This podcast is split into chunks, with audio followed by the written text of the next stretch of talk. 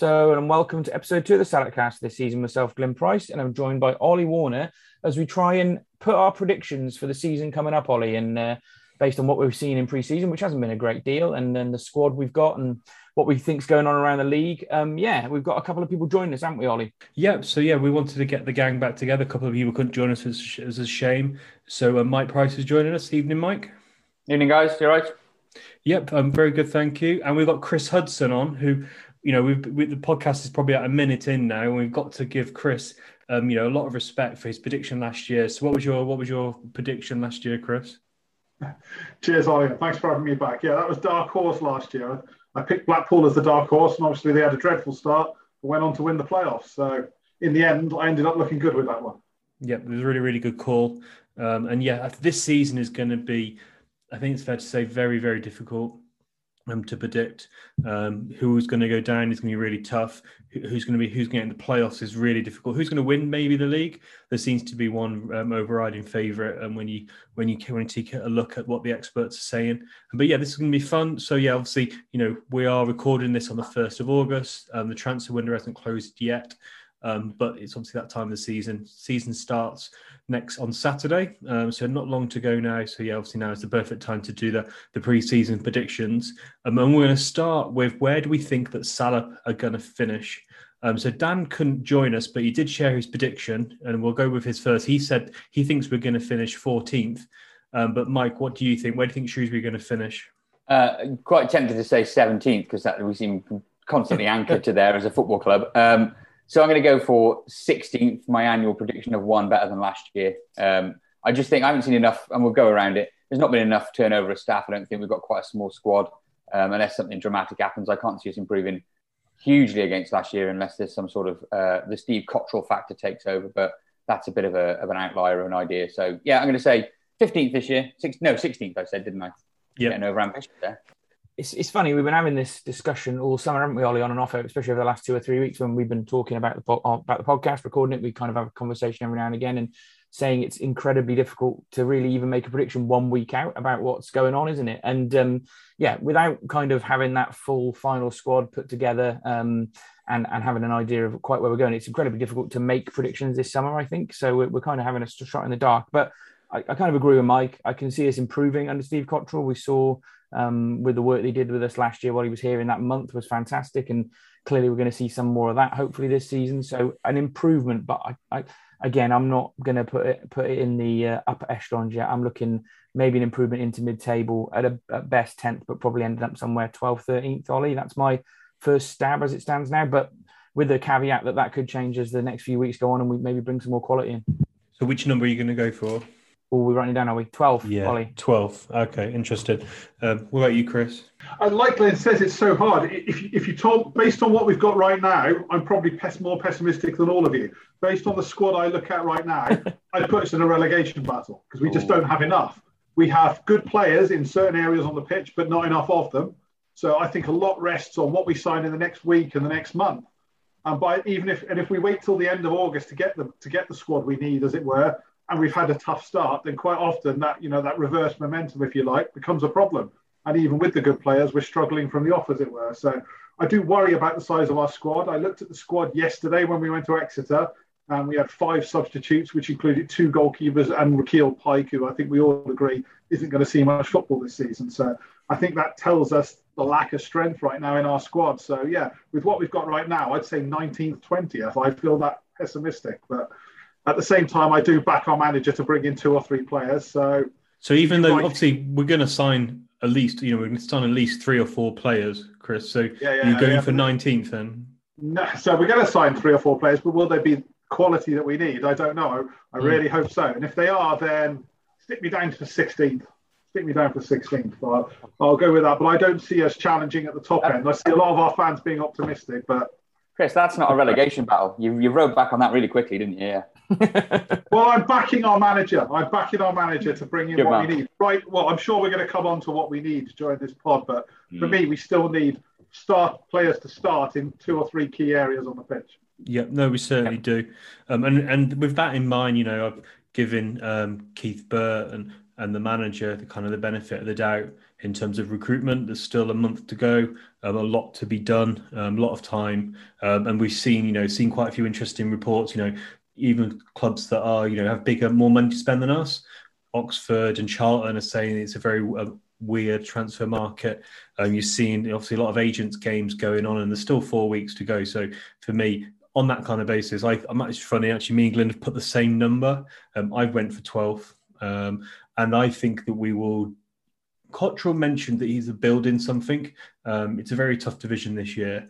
Uh, maybe it might even be easier next year. Who knows? But I think we're building something. I think we'll probably also sign really well in January as well. So I think maybe we'll sign a couple of decent players then and push on even further. Um, so for me, I'm going for 12th, um, which is quite interesting. Um, Glyn, you did do a tweet out um, before the yeah. podcast started, and you got a lot of lot of traction, a lot of replies. And what kind of responses were you getting?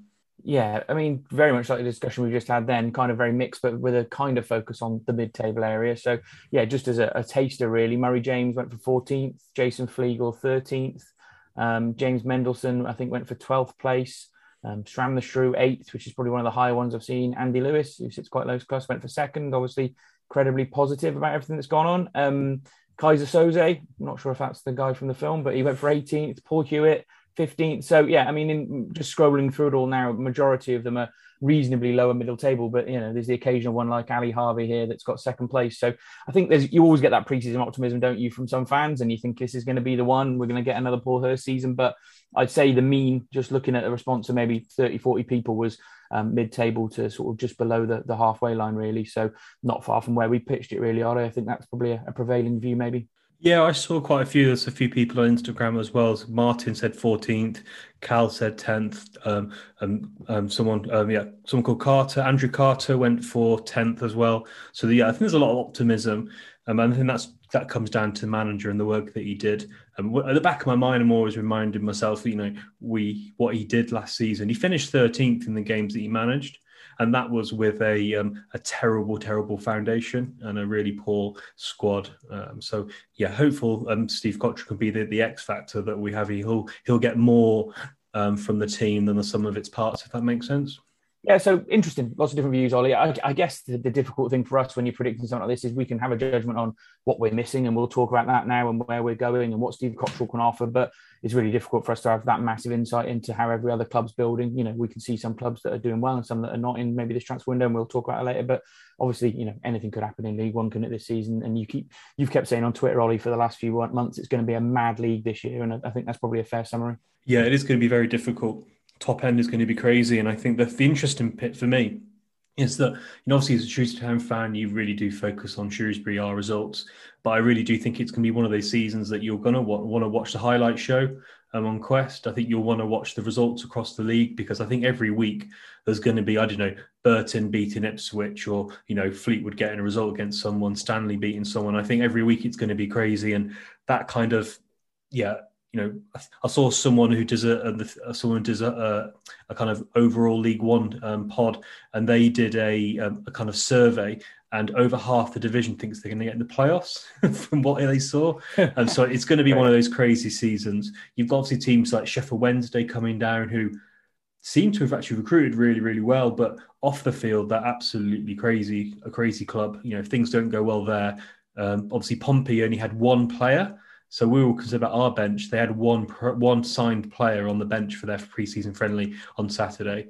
Uh, Sunderland haven't signed very many players. Oxford haven't signed very many players.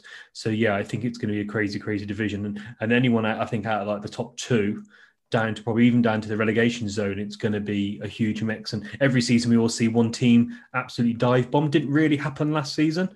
Um, but I think it will definitely will happen this season. What do you reckon, Glenn? Uh, I was, I was going to make one other point really, and we, we got Chris on to talk about this. I think you know when we had that roundtable discussion about the lockdown and what was going to happen with football. But uh, you know, Chris working in the medical profession, I suppose. You know, we've got to think that this season might still be affected by COVID a little bit, which is going to maybe knock a few teams out or you know games missing there. I mean, you kind of factoring that into your considerations of where we might be going this season, Chris, or you a bit more? Well, there's been stories. There's been many pre-season friendlies postponed already, hasn't there? Uh, and COVID having that impact, players still testing positive. I think you've got a. It's a bit of a bizarre situation now because they're not insisting on testing for anybody. So you've got a lot of clubs that, frankly, I think are putting their heads in the sand, not testing, and being able to play. And you know, for all we know, they've got cases in their squad. And then we've got other clubs like our own taking a very different position and testing, following a detailed testing regime. No surprising that Steve Cotterill wants to do that, given what he's been through. But uh, yeah, so so far we have we don't seem to have been in fact impacted in pre-season, apart from that Tamworth game, and we don't really know what went on there. But our own squad seems to be largely unimpact, uh, not impacted. Although even there, we're not sure, are we? Because again, you look on yesterday, no Ollie Norburn, no Tom Bloxham, no Charlie Caton. Is that COVID mm. related? I don't know. We uh, we heard no word on why they weren't involved, but yeah, you'd imagine that we're going to see a COVID impact at some point in this season. There's going to be games called off again for sure. So I think we just have to ride that crest and keep our fingers crossed again, don't we? Really, at least the season is starting on time. So unlike last year where they had to truncate everything into six weeks less, they have got a bit more flexibility this time. Do you feel like, sorry, going off a tangent here, do you feel like COVID's affected the transfer window in that everything's just being pushed later with COVID? People haven't sorted themselves out or they're waiting to see what happens before they pick a move. And like, I'm just sitting thinking, we've already got a thin squad. Is there a possibility we lose a couple of players before the end of the window? Never mind sign any, you know, people are always sniffing around Norburn. Ogbeta has been linked away. Do you think that there's a chance that we get sort of, we get we get ram raided with three days to go before the end start of the season. Then we're scratching around in the loans market, and then Chris's relegation scraps right on the cards. Then, isn't it?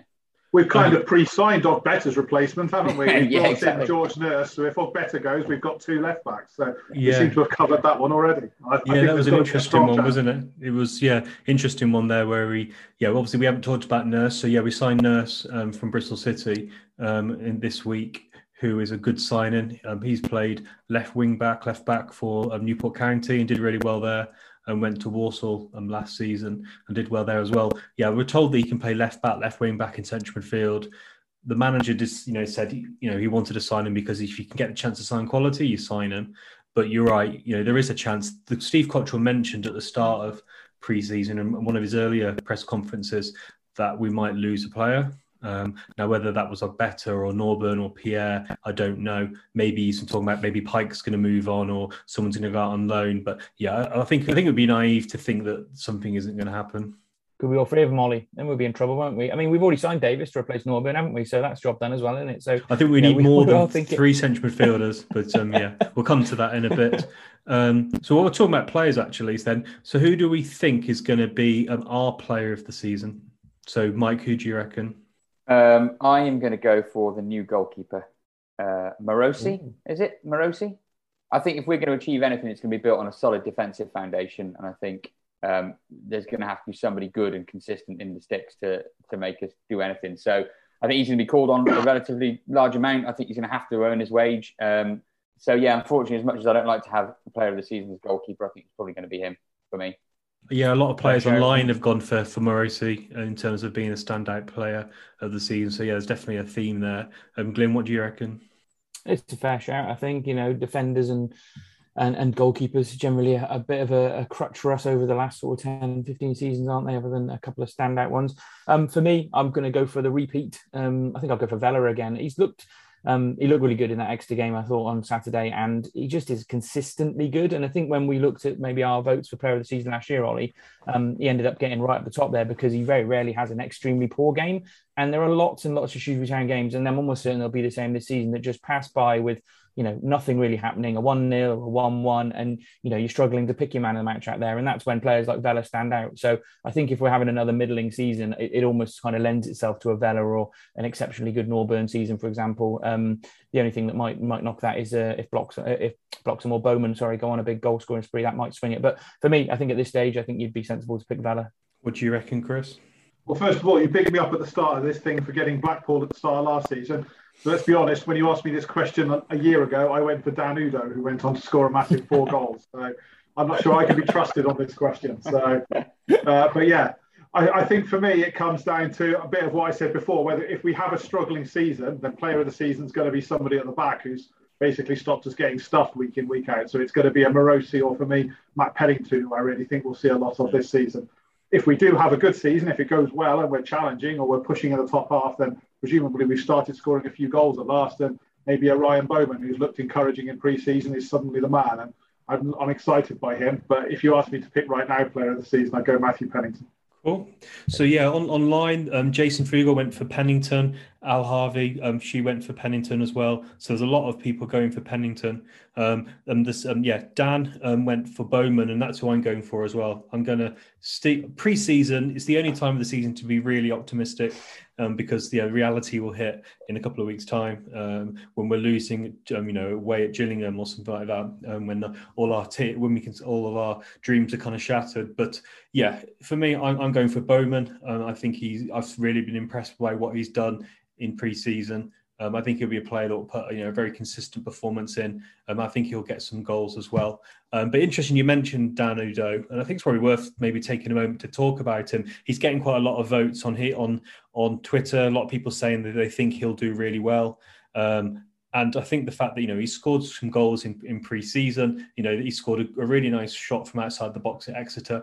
I also like the fact that he scored two scrappy goals. So the goal away at Telford was really scrappy, and his goal, um, one is his first goal at Exeter was scrappy as well. And you know we were we've lamented kind of Udoh and given him a bit of criticism because his performances haven't been up there. You know he's played a lot of games, he hasn't scored many goals, Glyn, but there's that hope that you know he seems he seems fit, he seems sharp um, and the club and the chairman, I'm sorry, the chairman, Cotterill and, and the staff are, are, obviously clearly willing to put a lot of work into him. So you never know; it could be Udoh.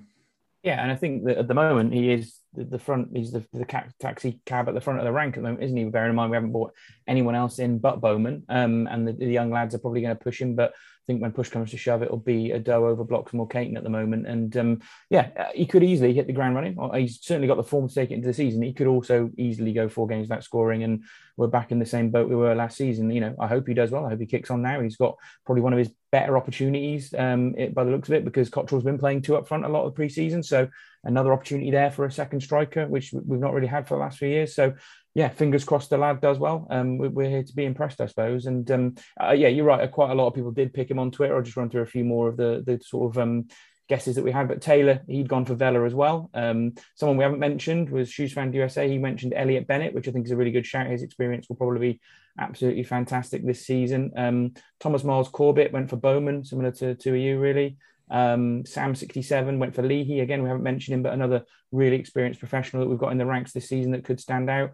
Um, yeah, and then the Dan Udoh fan page. Um, yeah, he went for Dan Udoh, just in case anyone was wondering about that. So um, yeah, yeah, he seems to. And, and in terms of um, Dan, who who shared his thoughts, he went for Marosi as well. Uh, so he thinks that he's going to be the, the player mm. of the mm. season. So yeah, a lot of people um, are quite confident, and it's nice to have a goalkeeper, our own goalkeeper, Mike. Is that something you're pleased with, or are you quite happy with the loans?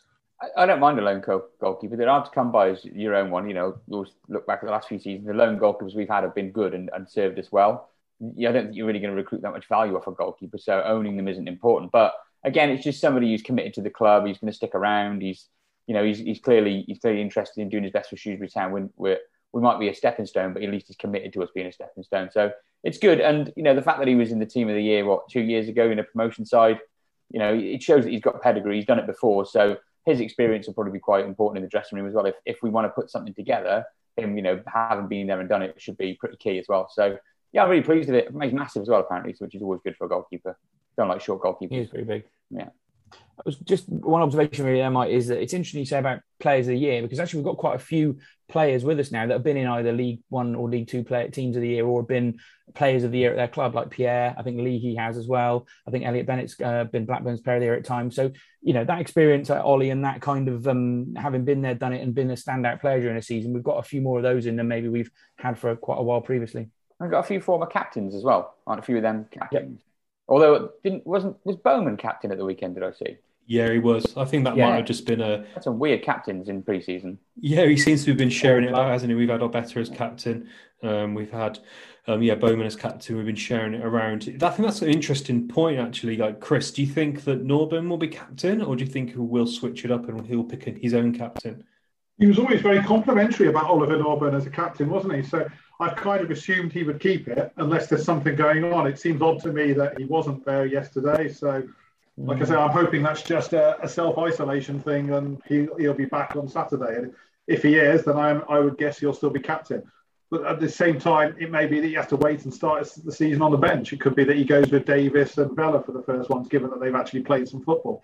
So uh, yeah, it could be that whoever gets it on Saturday keeps it for a while, and, and Ollie loses it almost by default rather than anything he's done wrong. Glyn, do you think he needs to name a captain for the season, or do you think he maybe it's something that's not that as important as it used to be? I, th- I, think, like Chris says, is that at the moment you can't assume anything other than Norburn is our club captain because there's been no change. You know, generally it just rolls on, doesn't it? And I think that if it was going to be a change, because it's quite a significant one for a football club and a, and a, dressing room, I think they would announce it, Ollie. So my assumption is that until Norburn, the you know, leaves in the, in this window, or we just roll into the season, it's it's his to lose, really. I suppose. Um, you know, we obviously have captains when he's not around. You know, backup captains. It was nice to see Ogbeta do it at Telford. I thought. Um, sorry, nice to see Ogbeta do it at Hereford. Obviously, we had Elliot Bennett at Telford as well, and as you mentioned, Bowman against his old club at the weekend. So it's good that there's leaders in the squad that can kind of do that job and and stand up. And I just that's what my kind of point was. It feels like there's a lot more leaders um, and stuff like that. But if Norburn loses the captaincy to somebody, um, Lee, Lee, he wants to take all the penalties off him as well. He'll have nothing left to do at the football club, will he? Nah. Cool. So yeah, then thanks for that, guys. So next next um, ticket item is who is going to be um, the the um, the breakthrough young player? Um, so Dan um, went for Bloxham. Um, is there any anyone else who can think of it? So Nurse, is he currently He's 22. I think that's a bit too old, maybe. Um, you know, Udoh's 24. So I think someone. I think if you're going to be breakthrough, you'll be 21 or younger. And for yeah. me, there's no one really mm. apart from Bloxham who's kind of got the opportunity to kind of break through on that. So I'm going for Bloxham. Um, Glenn, say, yeah. you? I was going to say, I, I think Bloxham is going to be the one that gets the most minutes. If you only got uh, if you've only got Bowman and Udoh in front of him, he's going to get time to, to play because if we're playing two up top as well, they're not going to play every game, are they? So um, I think Bloxham's going to get plenty of pitch time by the looks of it, unless we sign another striker before the end of the window. So yeah, he's got the best chance to, to really kick on, hasn't he? I think. Just that last bit there, unless we sign another striker before the end of the window, I'm pretty sure we will sign another striker before the end of the window. So while Bloxham will get some pitch time, I'm sure. I'm not sure how much that'll be in, in reality unless he really takes his chance early and scores goals. So if you're going to break through a young player, I think you're being a bit harsh on there. The guy's only got 30 Football League appearances. To me, if he comes in and plays 30, 40 games this year, that's a breakthrough for him. So I think he probably deserves to be mentioned in that kind of in that discussion as well. I'm looking forward to. I, I liked what I saw of him yesterday. He looks a tidy player. I suspect he'll. Uh, yeah, I'm hoping he'll prove to be a good signing. So I'm probably going to go for him as my breakthrough young player. No, I think that's fair comment. I think the 30 games is, is definitely worth mentioning. Um, and yeah, we obviously we've had quite a few young players come through in recent years. Obviously, we had better last year, played 25 games, but yeah, 22 is still very young. And I think actually it's really important that Ogbeta has someone to compete.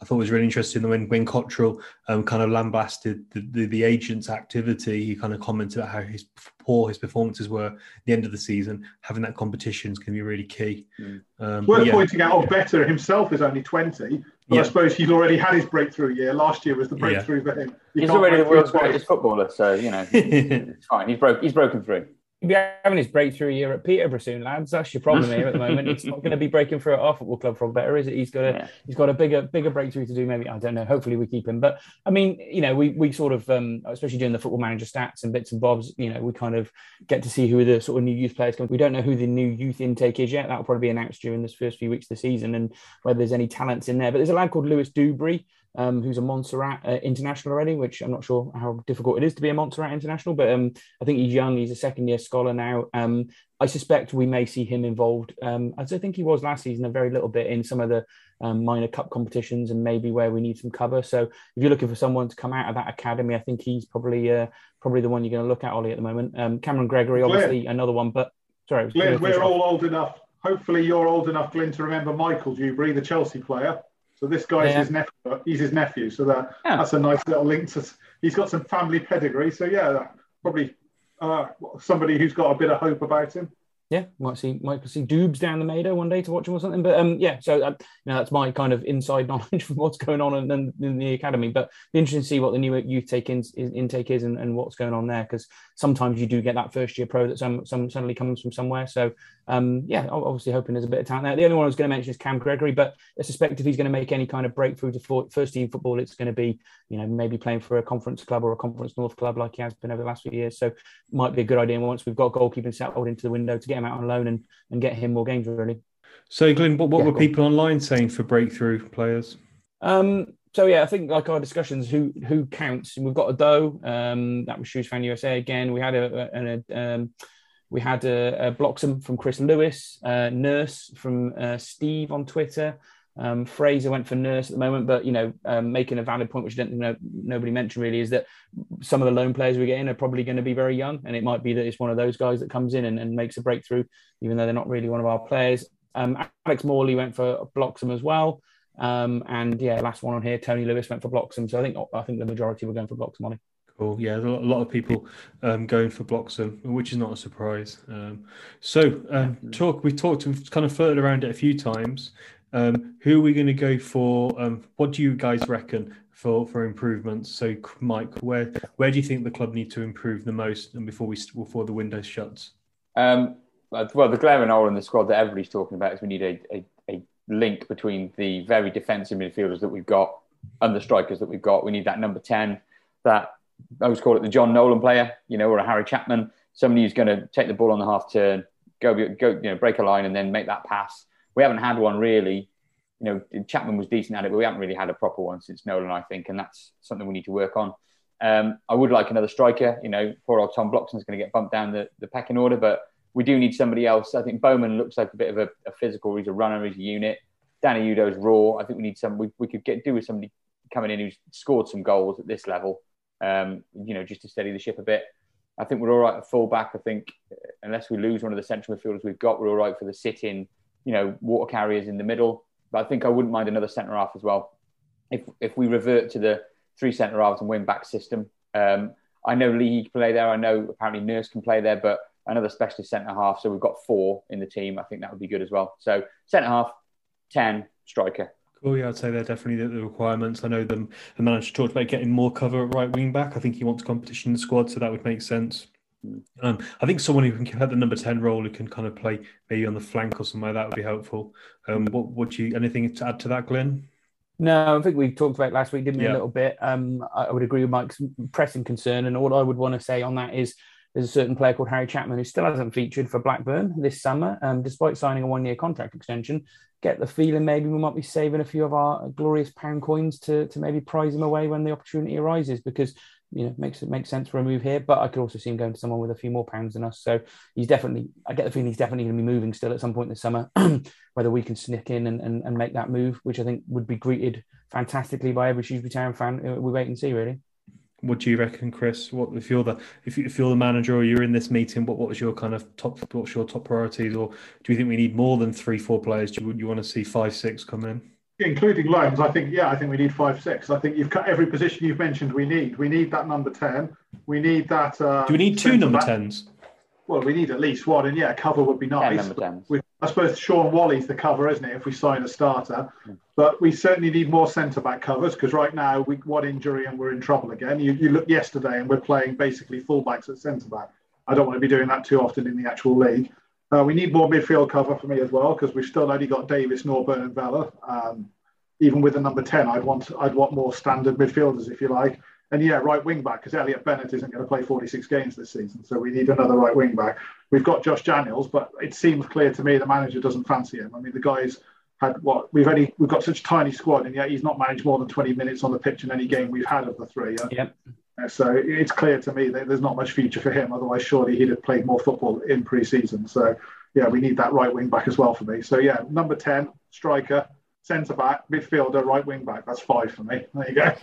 Yeah, we definitely need some eh? more more strength, don't we? And it's not just about numbers, isn't it? As well, it's about quality. I know me and Glenn have been having this debate quite a lot about you know, you know bringing players in and you know looking at other teams. You know, obviously other teams have recruited, you don't really know have they recruited well? Have they just kind of got bodies in? Is it about quality? One thing i would say obviously we've the, the, the management team have recruited well so far i would say. You know we've signed players you know seems like pur- there's a purpose behind them. You know last summer we were going in you know and we were getting in you know pew and you know unfit players. It doesn't feel like we're going down that route. Um, for me i wouldn't be surprised if we have you know a few big names or big surprises. I wouldn't be surprised if we signed Ooh. someone like aden flint from cardiff you know that kind of link where Cotterill has that kind of link and that kind of connection. Um, and then I wouldn't be surprised, yeah, if we got a bit of a big name. I know we were in for Sam Vokes, um, so that would be good. Um, I know Brian says he's really hopeful we're going to get some players in before the for Saturday, which obviously would be very nice. Um, but hopefully, yeah, we can sign a few players because obviously, you know, we had Ollie Norburn and Pierre away. But I think it's. I think we're going to have to be patient the first few weeks. I think it's going to take a little bit of time for this team to bed in. Um, what do you reckon, Glenn? I think Volk's already signed for someone, didn't he, last week? He signed So for he's off- off the table. Signed for Wycombe That was it, Wanderers. yeah. yeah. But Will Grigg's still available, so you know. Never Well, Will chickens Grigg is available. He's actually playing for Sunderland. Um, and, the, and he seems to be, yeah, he's, been an interesting one, um, which is yeah, an interesting, interesting story around Greg. Obviously, he nearly signed for us, um, Mm. so yeah, it's um, yeah. I, I, I think we're going to be pleasantly surprised. I think with, with the signings, I just have confidence in, in the management team. Yeah, it'd be good. As I say, it, it, we're one of only about, we were looking at this in the week, and there was only about four clubs in our division now that haven't got a loan player in already. So we've saved our powder on that. We haven't filled up those loan spaces early doors, so we might get a better pick of things down the line. But yeah, it, I, I, I think I'm a bit frustrated, but maybe not. It depends how the season starts. Chris is, you know, we, we always like the ideal of, of having a squad together, ready to go into the season, and it kind of all being built. But, you know, with whatever it is, seven days left now, seven and a half, six days left, um, it, it is a bit frust- it feels a little bit frustrating that we haven't quite got where we need to be by the start of the season but you know it doesn't we mean need we to won't start forget well. about just- this. yeah. We need to give up Yeah, on this no, kind of I- dream because it never happens, does it? No one ever seems to do it. Mm. It never seems to happen. Um, we never sign players. We never, you know, I, it's like if you look at the Premier League, like Man City haven't signed anyone, and they're probably one of the most They don't need organised, richest clubs. No, but they will. Well, they will sign players. But uh, yeah, I, I think I think the idea that we're going to get everyone in before the window closes, I think is something we have to kind of just have to live with. I think the fixture list probably helps us here as well, in that we, on paper at least, and I suppose it's hard to say this at this stage, but on paper we've got a softer start than we could have had. So we do, you know, our starting eleven isn't bad. I think we've got a decent team. It's just strength and depth that worries me. But if the team we've got can get off to a decent start and get some points on the board, and we get to the end of August and the squad's stronger, then we could kick on. You know, we could go on and have a really good season. It's just, I suppose, the worry is we get to the end of August and we haven't managed to bring in what we want. So, um, yeah, interesting input on what we need um, going forward for, for before the window closes. Um, so, yeah, we got we couldn't do a pre-season pod um, without talking about the kit. Um, so, yeah, um, Dan shared his view, and he said he don't he doesn't like it. Um, he thought it didn't think it was a great idea to, to break with an existing con, contract um, when we couldn't couldn't get your own colours or bespoke kit, which I think obviously is necessary for Shrewsbury Town. Um, so, yeah, Mingling spoke about this in the last pod. Um, but Mike, what's your view on, on the kit? Uh, well, initially, obviously, didn't like it. It's the wrong colours. It's not. It's not a Super Town kit. But having listened to Glenn moan about it so much, I feel like I might be coming round to it just to purely annoy him. I think I might buy one. I might buy my son one. I might go around his house in it. Um, it's one of those things. It's a kit. I mean, it doesn't really matter, does it? I think if we win the league in it, it will go down as a classic.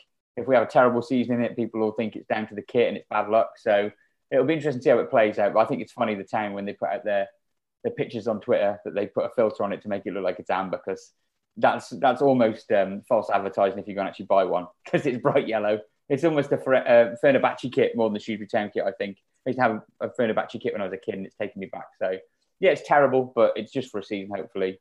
Uh, and if we if we pull a few awesome retros out of the out of the fire in, in sort of Christmas time, I think we'll more than make up for the sales that we've lost on it by selling a bunch of those. So uh, it's in Umbro's court now to do something good for us this year because they've they've fucked it up to start with. Let's be honest.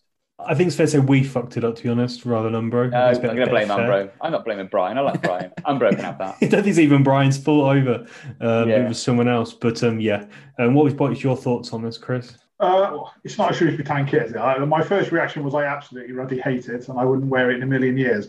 But then at the same time, I wouldn't buy a football shirt anyway. I'm not their target market. I'm not going to. I just. I'm, I'm just not going to buy it. So, I'm, frankly, you know, if Brian's listening to this, he's not lost a sale through me because I probably wouldn't have bought the thing anyway. So, I wouldn't worry about what I think, to be honest. But having watched it, the last game, yes, I have to say on the team, it looks fine. I watched them play yesterday, and I, I kind of came to what Mike said. It's a football kit. I thought they, they look all right. They look all right. I wouldn't wear it, but uh, it, it's fine. And I think what you said about the retro kits was good. The one thing I would say, if Shrewsbury were going to have go with Umbro and we couldn't get blue and amber, I'm kind of in the school that instead of going for this bizarre yellow thing, I, I think they should have just gone for a blue and white kit. Roland Wycherley's wanted it for the last 20 years anyway. I'd have thought this was the perfect chance to give our chairman what he wants for a year, and people go- people would have moaned, but hell, they're moaning anyway. So you know, well, how old's Roland now? 80 years old. Give give him something he actually wants. Yeah, I'd, I'd have been happy with a blue and white kit for just one year. I'd like to see Roland buy a kit and wear one down the meadow. That would that would make my day. Give him a blue and white one. Make him wear it to every game. There are some old photos knocking around from the, the Gay Meadow days where he used to go down in a kit for the for the preseason photos. If you remember that, they used to you know sit Yeah. with them, and he didn't used to wear back in that day. He used to wear the full kit. So I say bring that back. If he wants a blue and yellow kit, he should sit there in the squad photo and wear the bloody thing, as far as I'm concerned. But one thing I have to say, Ollie, I've heard this a lot this week due to my incessant moaning, but if we win the league in this kit, it will just be that shit kit we won the league in. It won't be iconic in any way whatsoever. It will still be a terrible kit. So whether we have a good season or a bad season is irrelevant. It's blue and yellow. What, what They've- made me laugh? We've gone through the reasons for it, but Made me You're laugh wrong on that, you were Glenn. moaning- Glenn, you're wrong. History. Greg. If we win the league in this kit in 20 years' time, people will love it, and you'll be a, you'll be a 60 year old man wearing a yellow and blue retro striped shirt. Well, this is this is, gets to my point here, Chris. Glyn was vociferous about this kit at Telford. He was fuming. This is a disgrace. Look, it looks ridiculous. I turned to look at him, and he's wearing the yellow and blue Wem Ales retro remake kit. So Yeah, yeah. What, what do you think of that Oh, kit, it? I was It's about to say the same thing. I'll tell you what, lockdown's been hard on me. It's the only kit I've got that'll fit to me anymore, Mike. So you should be a bit more respectful of that, to be honest with you. So um, I'd certainly be in blue and amber if those kits fit me anymore. But I think, Chris, if I make 60, uh, the last thing I'll be wearing is a football shirt. And you're right, maybe we're the wrong demographic for it. And I think that is an entirely fair point. But I've indoctrinated my children and they hate it as well. So we're all good here. I think at the end of the day, yeah, it's like Mike said, it's it's annoying. You see it. Obviously, there's a few other clubs and stuff will take the mick out of it. The end of the day, it's a football kit. It's yeah, it doesn't really matter. In the fresh, yeah, it's not a Shrewsbury Town kit, but it doesn't look too bad. Um, but yeah, it is what it is. Hopefully, we have a nice. Um, hopefully, we don't have a yellow away kit. That would just be, you know, like last year we had a blue kit, then we have a purple away shirt. Mm. So at least hopefully we have a contrasting color. Hopefully they'll pull it out of the bag, Arge- Argentina or AC Milan or something, or something decent. It might just be plain white, um, um, knowing our luck. Um, but we'll see what we get. And but a lot of other clubs are having issues with kits and stuff. But yeah, it, it's not ideal. I think we've had I like say to- on it. What? I'd like to see our fans' reaction if we roll out a bright pink away kit. I think they might lose lose their minds if, if the away kit's terrible as well. Yeah, the terrible. If the away kit is your terrible, yeah, they're Yeah. going to get pillars. There's no real excuse for that because we know it's a template kit. But there's actually some pretty nice kits on that Unreal website. I think we've all Yeah. pick the away kit, and we could all pick a nice one. But yeah, there is that worry that they'll manage to find a rubbish one still. You're looking at the slightly more expensive off the peg kits, though. We're not shopping in that market at the moment. We're, we're definitely in the Rabona, cheapo, Umbro kits this season. So, unfortunately, we've only got about six in that that to pick from. One of them is a lovely mint humbug green and, and black. So, uh, yeah, why not go balls to the I wall? If if it's it- going to be terrible, just make it the worst you can. I wonder if it's actually a technically good kit because obviously there's a lot of technology goes into football kits for elite level sportsmen now. Is it breathable enough? Is it a good fit for the players? If it's an off the peg Sunday League kit, how do the players feel about having Sure. something that's relatively Surely that's why Cotterill wanted it, though. Surely he's gone for Yeah. Umbro for quality. I Yeah, he wanted. see Yeah, he wanted yeah, apparently that's why it was. He- Well, we wanted to change because he didn't like the quality, whatever. But Oh, who knows? Uh, I'm 100% behind the rumor that he's got shares in Umbro or some sort of some sort of holding, and that's what it's all about. I think you know someone needs to do some deep digging here and find out what the true story is. yeah, I kind But- of like the idea that it's like it's the it's the Dave Brailsford thing with UK cycling about small margins or something. Maybe Cotterill just thinks slightly better quality kit over the course of the season might be worth five points to us, and those five points could be the difference between you know success and not success. So who knows? That's the kind of detail I think he plots in. So Oh well, there we go. I'm not going to stop moaning about it. So that's the end of that, Ollie. We'll, we'll revisit this as the season goes on, I'm sure. But um, yeah, that's kind of the end of the town bit we wanted to cover, isn't it, Ollie? Really, and, Yeah. and you know, we made some. Let's be honest, other than Chris, god awful predictions about what would happen in League One last season. But um, we will touch on it again just because it gives us a bit of a chance to make ourselves look foolish, Ollie. So yeah, the first question you've got down here was, who do you think will win the league, mate? So I think it would be quite a simple one this year. Um, I think Ipswich are going to win the league. Um, they have recruited very well. Um, they've got Wes Burns in from Fleetwood. We've got Harper in from West Brom, who's really highly rated. Um, they've got Pigott from Wimbledon, Fraser from MK Dons, Edmundson from Rangers, um, and Conor Chaplin from from Barnsley, just to name a few. Um, they have recruited incredibly well. Um, they also have a manager who has, has gone up from this division before. Um, so they got a good manager there as well. And for me, I can't see anyone but Ipswich. I think Wigan will probably push them. They'll they've signed some really good players. It does feel like the Wigan at the start of one of their normal rotations spend load of money. In a few years, they'll be in admin again. Um, but yeah, it'd be interesting to see what happens there. Other teams you'd expect to do well. Sheffield Wednesday, God knows where they're going to go. Sunderland's have got no fullbacks and holes in their squad. Pompey seems like they're having a huge transition. So yeah, there's, there's a lot going on. For me, Ipswich are kind of the, the obvious choice um, for me. Glenn, what, what, what about you? Yeah, I think it's hard to look beyond someone like an Ipswich who you'd think could suddenly get it right or um, I don't know. Charlton, I suppose, would be my, my, my guess at this stage. Not knowing too much about what's gone on at clubs. Um, you know, sort of been yo-yoing between the two divisions. So you'd like to think that they've got the a little bit more about them than say Wycombe and Rotherham who came down as well. So um, yeah, I think I'd probably uh, go for Charlton, who have, have kind of probably going to get one of their seasons where they get back up. Whether they do it automatically or win the league, I don't know. But I think they'll be there or thereabouts. Ollie, what about you, Mike? It's probably the part of the podcast I should have logged off for because, as usual, I have absolutely no idea. But I'm going to say whoever signs the world's greatest footballer, Nathaniel Ogbeta. So Peterborough at the front of the queue. So Peter going to buy Ogbeta. He's going to score 35 goals from the inside left, and they're going to win the league. Or the champion, yeah. they'll win the championship then. Yeah, well, are they in the championship now? Then yeah, hey, they've already gone up. I'm a year ahead of that. yeah, I don't know fuck all about anything that isn't Shrewsbury. I don't know. Um, I'm going to say Burton again then. Otherwise, Burton. Burton will do well. they Burton like I did last year. Cool, Chris. What do you reckon? this division this year, isn't it? A, there must be seven or eight teams who probably think they belong in the Premier League. I mean, it's a ridiculous division. You've got Charlton, you've got Sheffield Wednesday, you've got Ipswich, you've got Sunderland, you've got Wigan, you've got Bolton Wanderers. These are big, big clubs. So it's a tough league this year. I'm, without being too boring, I'm with you, Ollie, to be honest. I think Ipswich Town have bought well and they're going to be hard to stop. Uh, yeah, I'd like to make the brave prediction, but yeah, for me, Ipswich Town will win the league. Cool, and that's what Dan went for as well. So yeah, Dan shared his views, and he went for um for for them as well. And now we get to the really interesting part of the pod, um, our dark horses. So yeah, as Chris um, is kind of the dark horse champion, we'll let him go first. Who do you reckon, Chris? All right, I've got two for very different reasons. So my dark horse to do well, I don't even know if this counts as a dark horse, but they've only just come up from League Two. Uh, I've seen a lot of people saying Bolton Wanderers are going to struggle. I don't agree. I think Bolton will have a good season and they'll be pushing at the top end. So I'll go Bolton Wanderers as a dark horse. Uh, and dark horse for a kind of wrong reason as well. I see that Portsmouth seem to be trialing about 30 players this summer. Their entire squad seems to be a bunch of trialists. They've had Sean Goss down there. They've brought in players that, frankly, I'm not sure we'd have wanted. Uh, they've got Danny Cowley. I suppose he's their X factor. But you know, if his magic doesn't come off, they may have a harder season than they used to. So, for all the wrong reasons, I might pick them to struggle a little bit. I'm not saying they'll go down. I don't think they'll be close to going down, but below halfway, which for them would be a disappointment. Yeah, well, I mean, for the championship, my dark horse obviously Peterborough when they sign Ogbeta, you know. Um, but I'm going to say my dark horse for this league is going to be Shrewsbury Town. I think Steve Cotterill coming back from COVID, what he managed to do when he took us over, um, if he gets it right, he gets some, some remaining signings right. I'm going to put Shrewsbury Town down as the dark horses. Little cheeky playoff push towards the end if it goes right. Yeah, we'll go with that.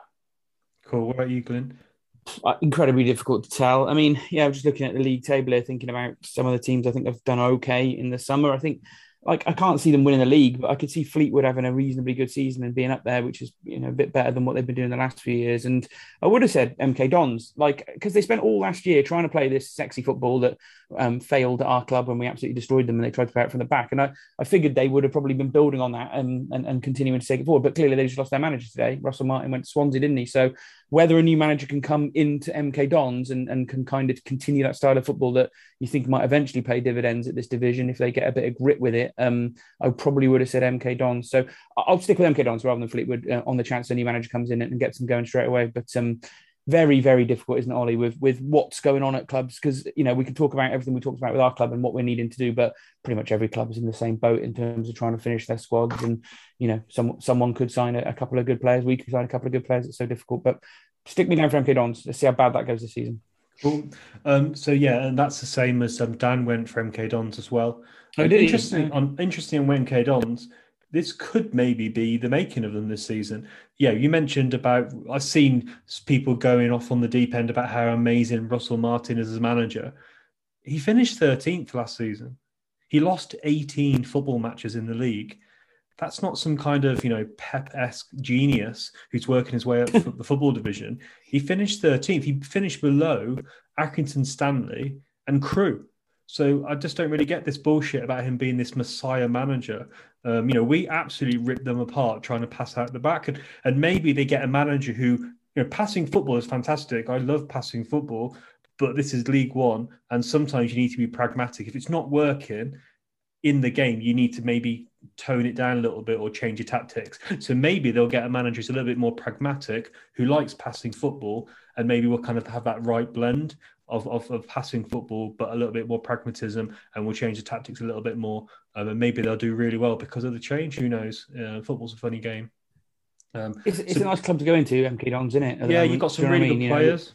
But me, I think my, yeah. my my my dark horses are Lincoln. I just think you've got a really good manager there. Appleton is a really good manager. They did really well last season. Um, they've they, they, he always recruits well. Um, he's he's a very sensible football manager. Um, he's clever. He's got good tactics. So I think Lincoln could be a dark horse. Which and the reason they're for me they're dark horse. Obviously they did well last season. Um, they they finished in a decent position, but obviously can be comparing them to bigger clubs, you know, Sunderland's and Ipswich's and Sheffield Wednesday competing at the top of the league makes them a dark horse for me. So I'm going for Lincoln. Can I just add on MK Dons? We've talked about MK Dons quite positively there. Can we all agree on this podcast that there's still a bunch of parasites and we hate them though?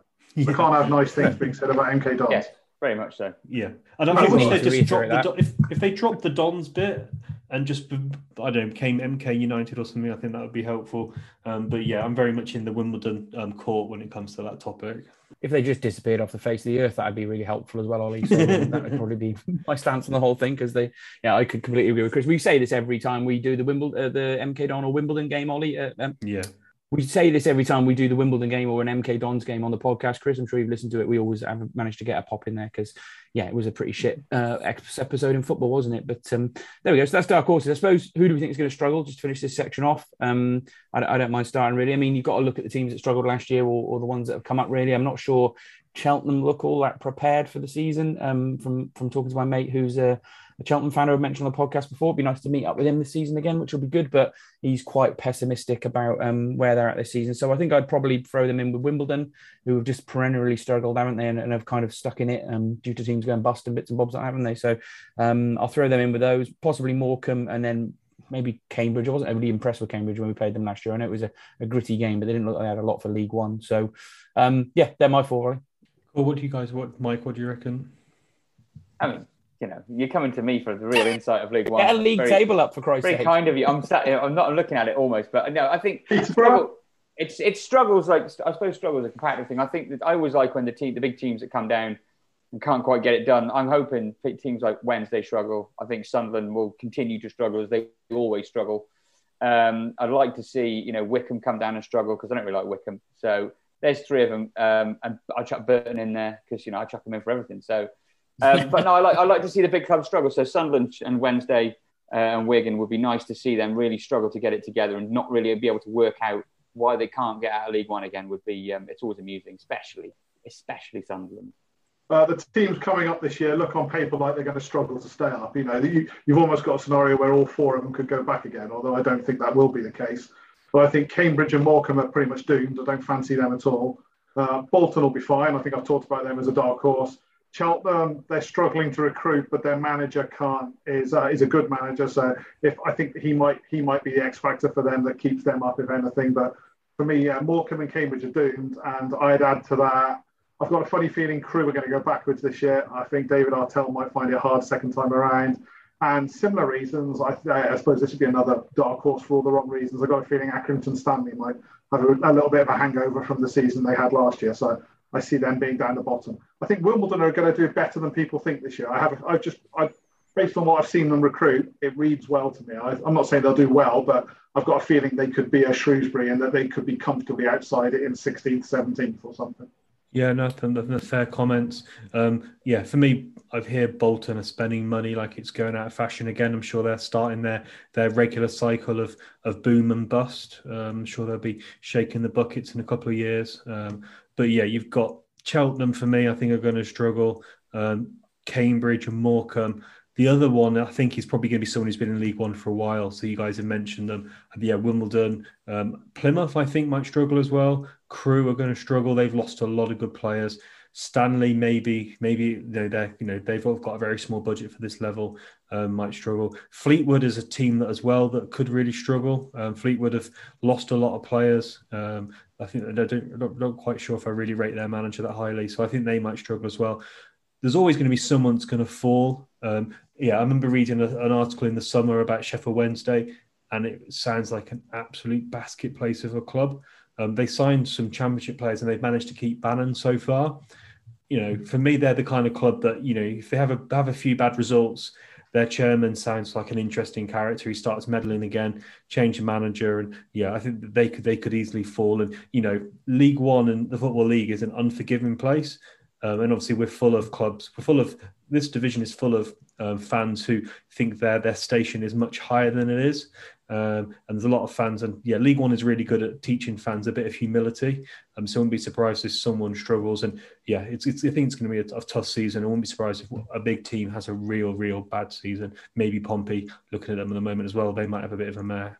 I, I quite like Mike's approach to liking to see the big teams getting a bit of a humbling or you know knocking Wycombe a peg or two back down to their non-league status that they really are and always were before. So I'm all for I'm all for the teams that we've got this right. You know, as much as you can pick Lincoln to have a good season, I'm not. I don't wish Lincoln any good at all after what happened at Wembley. So I'm you know every team that's wronged us in the past, we want them in the bottom half, and then us just sitting nicely above them, and then last day. Wrexham failed to get promoted despite spending millions and millions of pounds on players. That's my season. That's what I'm looking for, Ollie. bitterness and, and having won over all our rivals. yeah, if you can't enjoy success, you must revel in misery. I think that's that's the story of where me and Glenn sit at the football and discuss. That's our, that's our family motto. Cool. You mentioned Wrexham then. They've obviously taken Paul Mullin off Cambridge United. I mean, the only reason Cambridge are in this division is because of Paul Mullin, probably. Yeah. So, yeah. And they've not replaced him. They're not going to replace that number of goals. So that's why they're probably going to struggle. Well, they've lost yeah, Keith Burt as well. So obviously, Keith Burt played a big role in building that squad last summer. Um, and obviously, we've got him now. So, yeah, it's, it's going to be an interesting one for those guys. Yeah, Wrexham is going to be an interesting one. I fear we might be playing them in a few years' time, um, which would be it's been quite fun them just being in non-league for what like 10 12 years now. Um, so yeah hopefully that can continue but considering they're, they're, they're sponsored by tiktok and we're sponsored by harry tuffin supermarket um, yeah it's it's quite quite interesting we're not some American rich man's plaything, are we? We're a no. proper football club owned by local people who care about this football club and don't make, you know, ironic, semi-ironic videos about the football club to promote them, in, which is really funny to the rest of football. But I'm sure as a Wrexham fan, you don't care as long as the pounds keep coming in through the tills. But I don't know. It, it's a bit of a circus, isn't it, to me? And the more money they spend and the more time they fail to get out of that division, it makes it even more hilarious to me. So um, I'll quite happily watch their Netflix documentary where they come 11th next season. It'll be box office, mate. I tell you. yeah, we've, we've ended this podcast in a very bitter place, but um, but to be fair, um, yeah, it's, it's, going to be a very very interesting season. Um, yeah, it's going to be long. Um, it's going to be probably disrupted with COVID. Um, who knows how it's going to go? Um, but yeah, any any last comments or, or questions or tangents we want to go off before we end the pod? I mean, we talked about last week, Ollie, but I was going to ask the guys about just what their feelings are before going back to live football at the Meadow in front of maybe hopefully 6,000 fans on Saturday. You know, obviously going to sit next to you, might, but the experience of going back, you know, maybe go to the fans beforehand. It's something you've obviously missed. How much you look forward to Saturday? I'm looking forward to getting me free pie. That's my main thing I'm looking forward to. Um, it feels odd, really. I, I, my wife said to me, "Oh, you get the match on Saturday," and I was like, "Am I? It's not Saturday, is it? Surely not." It's usually come around quite quickly, and with the Euros and then the Olympics and and sort of the COVID thing, it's nice that it's kind of sprung out of nowhere and there's a bit of normality coming. Um, I hope people feel comfortable going back. I, I don't really have any problems. I'm double jabbed. I'm going to go wear my mask on the way in, sit in my seat, you know, and, and have a nice have a nice time. Just seeing people you haven't seen. You know, you're talking about Andy who sits in front of us at the match. I haven't seen that guy for two years. Like I don't really know him, but it'd be nice to see him again. You know, it'd be good to be back amongst the the the, the highs and lows of the residents of Block 17. I've missed all of them for one reason or another. So it'll be. I think it'll just be really nice, and it would be nice to watch some nice football to go with it. And Chris, we're asking you the same question, but I think you've moved your ticket slightly closer to where the other three of us sit now. So obviously you must have been entertained by our sparkling banter during the game. But yeah, you're going to be a bit closer to us next season.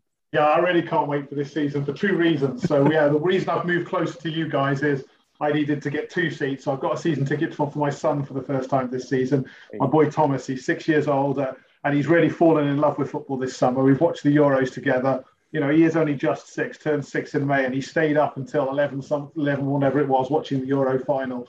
he was actually heartbroken when we lost in penalties. But he got through it all and he watched the whole thing. And he watched the Exeter game with me yesterday. And he was, uh, you know, to him, Exeter in a preseason friendly was as big a deal as the Champions League final. And his celebration when we went 1 0 up in the fourth minute, he was loving it. So he won't be with me oh. on Saturday, but he'll be coming because he's going to be away on holiday. But uh, yeah, he'll be coming with me in September. I think the Crewe game will be his first game. Like so, I'm probably looking forward to Crewe more than any game at the minute. I can't wait to get him down to the meadow and get him watching games. So that's my first reason. And then my second reason was also to do with Oxford yesterday. I'm just sick of computers for watching football now. I mean, that YouTube feed went down three times yesterday, and I've had enough of it. You know, it's, it's going to be nice to actually be able to watch a game and just rely on my own eyes as opposed to YouTube. And do this you know, we're on Zoom talking now to record this podcast and we can see each other. But that physical, physical lack of physical contact with someone and talking to someone face to face as a football fan who, who spends most of the day with their mates at the match is, is such a miss. And I've talked about it on the podcast for the last two years, haven't I? But we're almost back there. We're almost back to the point where we can all have a pint in the fan zone. We can see people that we know. We can get friends with people we haven't met before. You know, that whole football sort of Saturday um, psychological thing really that everybody's missed and you know I've, I've desperately missed. So yeah I'm, I'm hugely looking forward to it Ollie. And it's a nice place to leave the podcast really talking about the social side of it um, uh, as well as the football because that's what we like to cover isn't it mate? Yeah definitely. I'm looking forward to watching the, the games properly. You know you go to a game and you're like oh you know how good's this player? You know how good's Nurse? And you just watch him for like 20 30 seconds when he, the ball's at the other end of the pitch or something or you know you see the communication among the players. You see who really who's really trying in the in the last 80 minutes and in the last 10 minutes of the game you see that kind of side. So i'm really looking forward to seeing that watching football properly. I think also the intensity of the game should go up as well so i think they're probably a bit more entertaining. Mm. but you guys have said you know you know i don't know chris obviously was sat in a few rows a few seats down from me. It's just that little bit of interaction that hey mate how you doing? And seeing those the guys at every game i make them stand up because they're always there before me just saying hello to people like that i haven't seen for 18 months. So yeah really looking forward to kind of being at the game, and yeah, um, yeah, it, it's going to be it's going to be nice to get back to a bit of normality. And away games as well soon. It yeah. sounds like we're going to be allowed to go to Morecambe. I'll definitely be there second second game away. So um, yeah, I'll, I'll, have a weekend away with the family at Morecambe and, and, make it make a weekend of it. And I'm sure lots of town fans will because they've had those away you know days taken away from them for two years as well. Despite the fact we saw a few home games, so there's so much to look forward to. You know whether we get it right on or off the pitch. There's there's still so much to look forward to in terms of football, and um, yeah, it should be great to get back to it. So, I guess I guess that's it, Ollie. Unless you've got yeah. any more questions, we can. We no, can I think we leave it there. For me, I think my kind of overriding message is, I feel like we're in a good place. Obviously, we've got a good manager. You know, a well-run run club. I've, I'd really hope we're not going to be in a relegation fight, and hopefully we can just enjoy the season. Just really, just enjoy the games, enjoy some goals, enjoy the season. Hopefully, it's a good journey. Yeah. Okay. I think I agree. And thank you, Mike, for joining us again. Thanks for having me. I'm looking forward to the next time on, and it's about a town game. And I'm not expected to know anything else about anything else other than the town. So yeah, just that, just that game. Yeah, that's fine. And Chris, thanks for joining us again. And uh, yeah, hopefully you'll bang on with your predictions, and um, we'll have you you on again as the season goes on. Yeah, we'll definitely. I hope I bang off with my prediction with Shrewsbury. I hope we do better than I said. Um, but yeah, thanks guys for, for joining. It's been good fun. Hopefully you guys have enjoyed listening. Um, and yeah, me and Glenn will be back every week as we always are. Yeah, either getting really high about the wins and really low about the defeats. But um, yeah, we're here every week. Yeah, the roller coaster starts here. So yeah, we'll catch you next Sunday.